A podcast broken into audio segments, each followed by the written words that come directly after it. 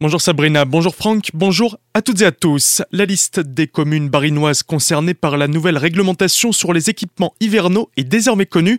À compter du 1er novembre, dans les régions montagneuses, les préfectures ont travaillé avec les élus locaux pour voir avec précision où les pneus hiver ou les chaînes pouvaient être nécessaires.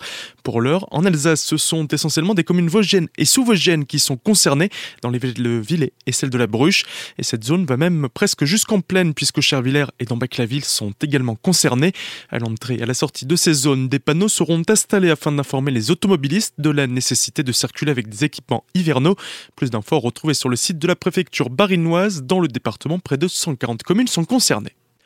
Seigneur au volant, formation au tournant. Ce vendredi, toute la journée, Bersheim ainsi que le 10 novembre à Célestat, des ateliers destinés aux conducteurs les plus âgés sont proposés.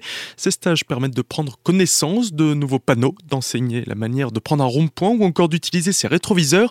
Une formation pratique et théorique qui intervient afin d'accompagner les seniors dans leur conduite, de les rassurer. Inscription au 06 49 85 62 31 ou bien par mail sur inscription at mfge.fr. L'enfouissement des déchets de Stockamine à Wittelsheim pourrait être annulé suite à la décision gouvernementale d'enfouir définitivement les 42 000 tonnes de déchets ultimes dans le sous-sol alsacien. La collectivité européenne d'Alsace, la région Grand Est et des associations environnementales ont déposé un recours. Pour eux, impossible que ces déchets dangereux restent 500 mètres sous terre. Alors que les travaux menés par l'État devaient débuter sous peu, ce matin, le rapporteur public a estimé que l'arrêté préfectoral autorisant ces travaux n'était pas légal et a donc demandé son annulation. La Cour administrative d'appel de Nancy doit encore statuer sur cette affaire.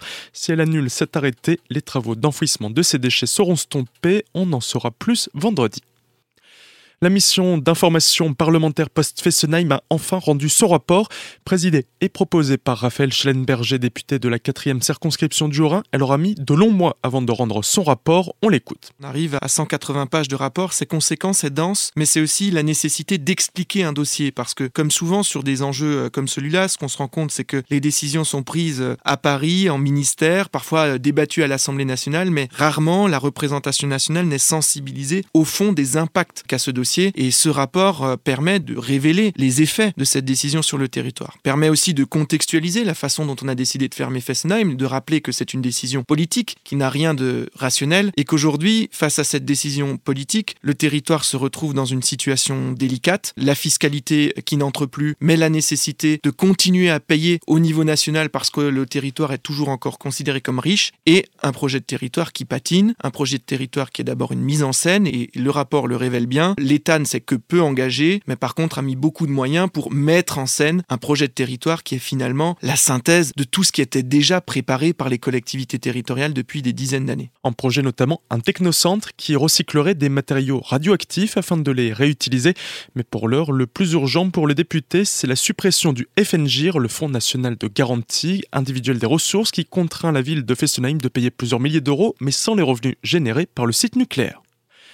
Déshydraté et désorienté, il demande de l'aide. Ce matin à Murbach, dans la vallée de Guebwiller, aux alentours de l'abbaye, un homme sonne chez un couple d'habitants aux alentours de 7 heures. Il semblait désorienté et aurait erré plusieurs minutes dans les rues du village avant de sonner à leur porte. L'homme aurait déclaré avoir été séquestré plusieurs jours et privé de nourriture. Le couple a alors prévenu les secours qui l'ont évacué par hélicoptère à l'hôpital. Durant la journée d'hier, de nombreux gendarmes étaient présents sur les lieux pour enquêter et savoir ce qu'il s'était passé. Tout de suite, le retour de la matinale avec Sabrina et Franck. Passez une très agréable journée à l'écoute de votre radio.